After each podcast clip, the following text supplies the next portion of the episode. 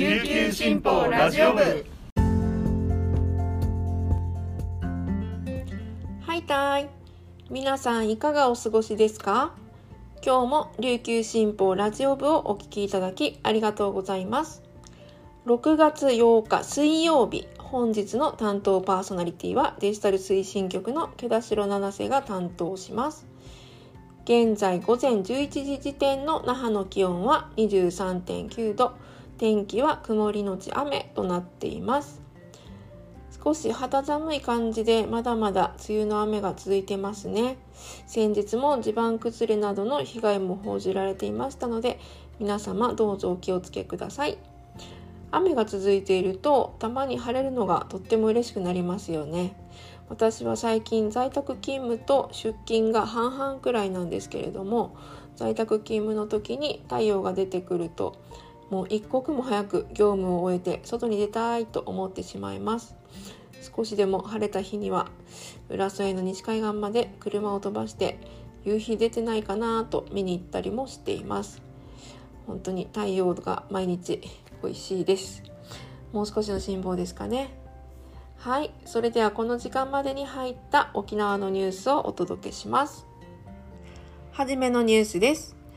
沖縄県内の市町村の首長議会議員の選挙が集中する2022年の統一地方選挙について9月に任期満了を迎える議員選挙の28市町村のうち予定も含めると22の市町村が県知事選と同じ9月11日に投開票を行うことが7日までに分かりました。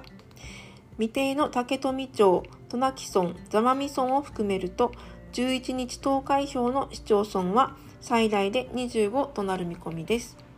宜野湾市大宜味村、伊勢名村は首長選も同日予定で、知事選、議員選挙のトリプル選となり、元部長は知事選と町長選のダブル選が想定されています。知事選と統一地方選の日程が重なるのは初めてのことです。4年前の2018年統一地方選は26の市町村が9月9日投開票でした。沖縄県選挙管理委員会は今年3月に各市町村選管に対して投票率の向上を図る観点から選挙期日の統一を求める文書を通知しました。次のニュースです。5月上旬から続く天候不順により農作物の生育不良や作付け時期に遅れが出るなど影響が生じています。長雨による日照不足は農家にとって手痛い打撃で田畑の冠水被害にもあった農家もあります。品薄によりスーパーマーケットなどでの野菜の販売価格は例年より高い傾向にあり家庭の食卓にも影響を及ぼしそうです。沖縄気象台によりますと沖縄地方の5月の降水量は平年の約3倍で観測記録が残る1946年以降最多となっています日照時間は平年の約半分で最小となり記録的な天候不順でした気象台は3日今後10日間程度は曇りや雨の日が多い状態が続くと予測しており農作物の管理に十分注意するよう注意喚起しています。沖縄共同製菓によりますと、県内ではオクラやゴーヤー、ヘチマなどが旬を迎えていますが、長雨や日照不足による生育鈍化で入荷状況が例年より若干で遅れています。夏野菜の主力であるゴーヤーの入荷は例年だと日量15トンほどあるものの、現在は8トン前後の入荷で推移しています。スイカも日照不足の影響から小玉傾向にあるということです。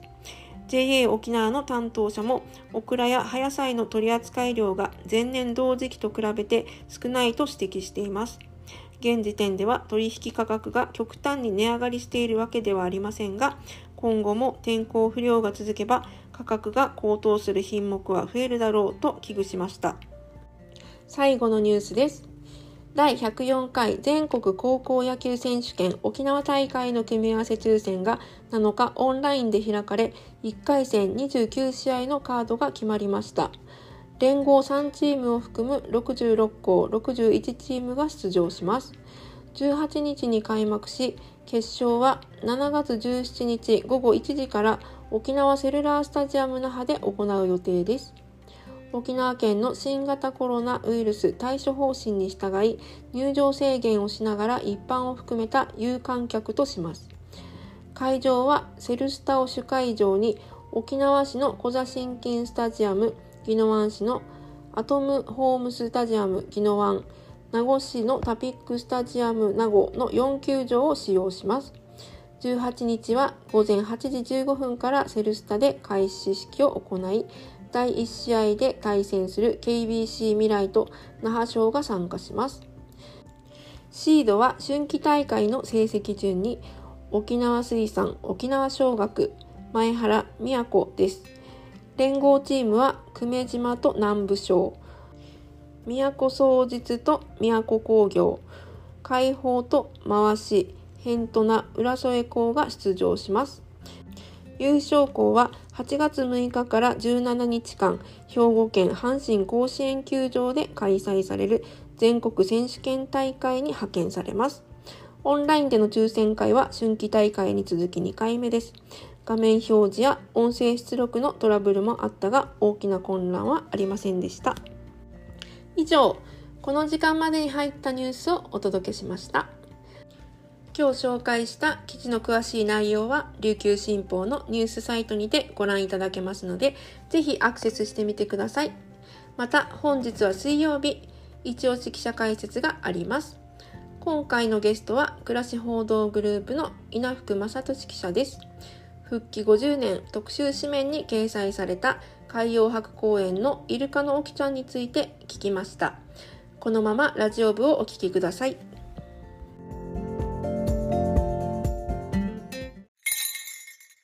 琉球新報読者は無料って CM 読者じゃない私にはいいことないのでしょうか？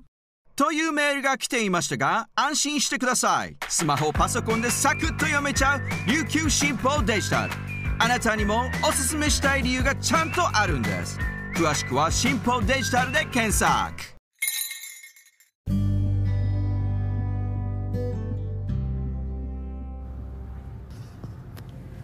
続いては記者のおすすめ記事を紹介する一押し記者解説のコーナーです。本日のパーソナリティはデジタル推進局の田吹陽子が担当します。そして今日のゲストはこの方です。はいあの暮らし報道グループの稲福正俊と申します。稲福さんよろしくお願いします。はい今日稲福記者にあの紹介していただく記事は5月15日のあの復帰50年の特集記事でも見た方いらっしゃると思うんですけどえー、っとおきちゃん。あの海洋博のおきちゃん賞といったらもうとても有名ですけどこのおきちゃんを取り上げた私とうちなについて、えー、お話を聞いていきたいと思います。まずですね今年びっくりしたんですけどおきちゃんって、はい。あの海洋博の時にやってきたっていうのは皆さん知ってる方いらっしゃると思うんですけど、はい、その沖ちゃんが今も元気に活躍してるんですよね。はい、そうなんです。あの1975年に、はい、あの海洋博が開かれるわけなんですけれども、うん。はい、沖ちゃんはその時に来て、ずっと同じ沖ちゃん。同じ沖ちゃん。だと、はい、感激ですよね。今年であの48年目に入ります飼育飼育48年目。はい。来た時がちょっと何歳かわからないのでおきちゃんが今何歳かわからないんですけれども48年間ずっと海洋博のおきちゃん劇場でおきちゃん劇場ですね。頑張ってくれてます。なるほど。もう子供の時に見たおきちゃんがおきちゃんさんが、はい、まだ今も活躍されてるってことで、はい、そもそもおきちゃんをこう取り上げようと思ったきっかけとか、はい、この辺教えてくださいあのもうずっと同じおきちゃんだっていうのは私ずっと知ってて、うん、まあ、いつかあの取り上げたいなということを決めていたんですね。はい、で今回あの復帰50年の特集を作るにあたってあのフロントをどうするかっていうお話し合いが持たれてですね、うん、表の記事ですね、はいはい。うんうん、一番のメインとなるページに何を持ってくるかという話し合いの中で、やっぱおきちゃんがいいんじゃないかというところを推薦したら通ったちょっとじゃあ沖ちゃんのことを振り返りたいんですけど、うん、まあ、1974年、まあ、海博覧会に出るために出るためにというか、はい、海博覧会のまあ一つのあのショーの一つメインとして、うん、まあ、沖ちゃんがやってくるわけですけどその辺から少し話聞きたいんですが、はい、海洋博っていうのはその月前からこう開催は決まっていて、はい。でこの沖縄の海っていうのを考える、国際博覧会ですよね、はい、をやるわけですけれども中でこうイルカショーというのをまあやろうということになりましてであのそのイルカを奄美の方で集めて、えー、15頭いるんですけれども、それを沖縄に持ってきた。最初じゃ15頭いたんですね、はい、15頭いてはい。でもともとこの海洋博のマスコットキャラクター自体も、はい、あの上倉優作さんっていうとても有名なグラフィックデザイナーがいて、はい、その方があの沖ちゃんのマークを作ってで沖縄の小学生がこのママスコットマークに名前を付けると。でイルカっていうのがこの海洋博の中のすごくメインのあの動物になっていて。でこう県民の皆さんもこの海洋博、うんうん、あの沖縄が日本に復帰した記念で開かれる。で沖縄の未来をこう展望するようなイベントにするっていうのをとても期待しながらあの海洋博の開催を待っていてでイルカが来るのもとても楽しみにしていたと。その時はマスコットの名前として先に「おきちゃん」って名前があってで、まあ、同時に15頭イルカがやってきたわけですけど、はい、その中で「おきちゃん」っていう名前が付けられたイルカがいてそうなんです、ね、それがおきちゃんだった。最初15頭っていうのはそれぞれ区別するために背びれにタグをつけているんですね。色のついた。で何色かあって黒いタグついているイルカを黒白いタグをつけているイルカを白、うんうんうんうん、でこうおきちゃんは白と緑のタグをつけていたので、最初は白緑。でおきちゃんの本名は実は白緑。本名？はい。なるほど。なります。はい、で15頭にこのイルカのショーをするために芸を学んでもらうんですけれども、白緑はとても優秀で芸の覚えも早くて南バンドイルカなんですけど、はい、ちょっとこうバンドイルカよりちょっと小柄な。でちょっとあの体の柔らかいあのイルカでなんですけれども私たちが想像するイルカの姿形に近いとても綺麗な容姿をしていたのであじゃあこの子がこうエースだということになり、うん、こうマスコットの中のオキちゃん。名前を？拝命する。襲名するというかはい。あのこの今海洋博といえば美ら海水族館のイメージが強いと思うんですけれども、うんうん、やっぱりこの美ら海できる前はやっぱりオキちゃん劇場でオキちゃんを見に行くようなでしたよね。でしたでした、はい、そういうところで沖ちゃんがずっとこの海洋博公園の面をやっぱり張っていった、うん、で海洋博ってこうみん沖縄県民期待の中で開かれるわけなんですけども実はすごくあの失敗したということもあって、うんうんうん、そうですねバブルみたいな形はい、あのみんなこうちょっと期待度が高すぎてい。ろんな投資をするんだけれども、はい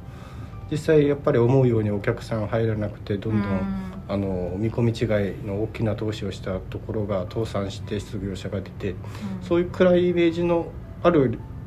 こうイベントでもあるんですけれども、やっぱそんな中でもピちゃんっていうのは地元の人たちに定着して、うん、ちょっとこうやっぱりアイドルにな、うん、アイドルと言っていいと思うんですけどなっていくわけですね。あのことで、うん、まあ、トレーナーの皆さんにもいろいろお話聞いてますけど、はい、このどうでしたか？取材する時って皆さん、はい、トレーナーはやっぱりすごいと思ったのはやっぱりこう、うん、おきちゃんショーをあのトレーナーというかもう飼育しているこの生き物の専門家なんですね。うん、でおきちゃんもの他にもいっぱいイルカはいるんですけれどもやっぱりイルカは言葉は喋れないというところで。擬人化しないということをモットーにあのお仕事されてました。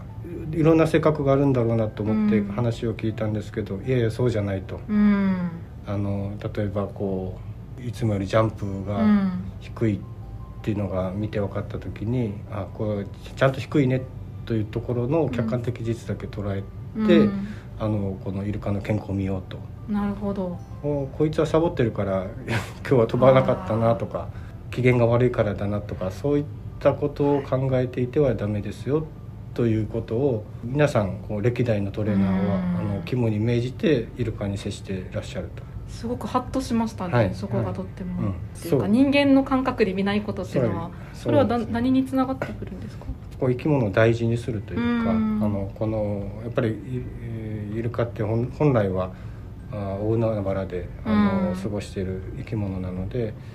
それをあの小さなプールでやっぱ囲ってるっていうところはやっぱり後ろめたいっていうか、あの本当にこれでいいだろうのかなというところもやっぱりトレーナーの皆さんも疑問に感じてらっしゃるので。せめてあのいる間は、あの健康に過ごしてほしいっていう願いもやっぱり強く感じました。なるほどとは言ってもやっぱり沖ちゃんに関してはすごく愛着があるというか、皆さん「沖」って呼んでなるほど。他によってはこう飼育員が変わるとあの言うこと聞かなくなるというイルカもいるそうなんですけども沖ちゃんに関してはそういうこともなくて誰が担当になっても着実に自分のやるべきことをこなす。プロですね。はい擬人そう擬人化はしないと言っていたあの トレーナーの皆さんもやっぱ沖ちゃんに関してはすごい語りたいっていうのもあってあのやっぱ優等生ですよそしてあのやっぱり健康だっていうのもすごくおっしゃってましたね。なんか大きな病気は見たこと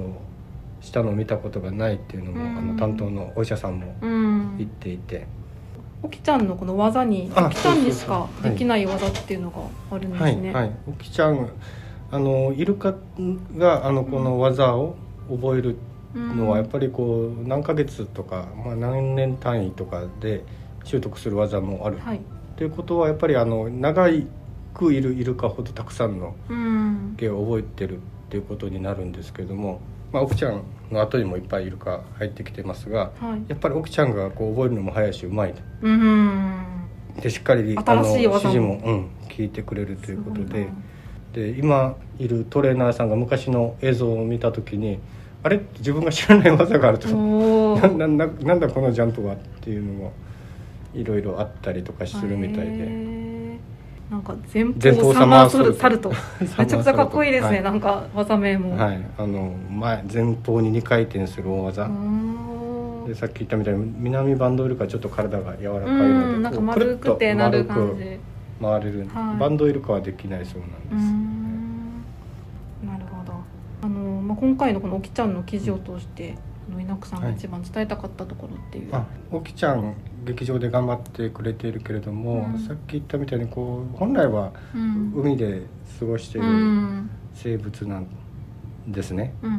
でそれを人工的に飼育してるっていうところでここに対する批判もやっぱ出てきているんですけれども沖ちゃんを通して沖縄の自然とかですね、うん、海がどうなってるとかですね、うん、そういったところを考えるきっかけに見た時にはしてほしいなって思います。イルカショーが動物虐待じゃないかっていう意見もあって、まあ、そういう考え方っていうのもやっぱり一理あるなと思うんですけれどもただこう今いるイルカたちを海に返せばいいのかっていうと、そうでもなくて、えじゃあ僕たちにできることは何だろうかっていうとやっぱこうオキちゃんとか他のイルカを通してですね、こう望ましい未来って何だろうっていうのを考えることじゃないかなと。で海洋博のテーマも意味軸も海その,、ま、その望ましい未来っていうのが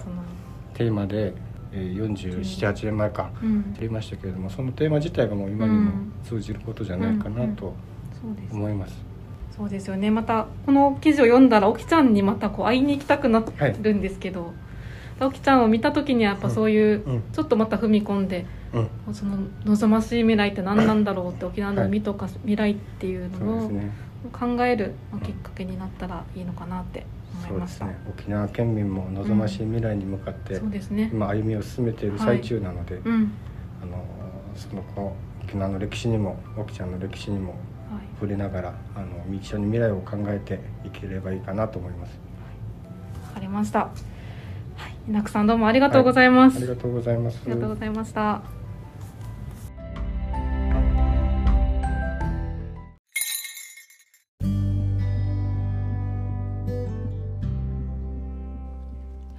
本日の一押し記者解説いかがでしたでしょうか？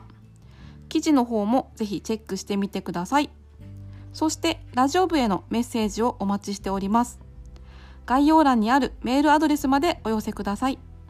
最後までお聴きいただきありがとうございます。それでは今日も素敵な一日になりますように。また明日お耳にかかります。さようなら。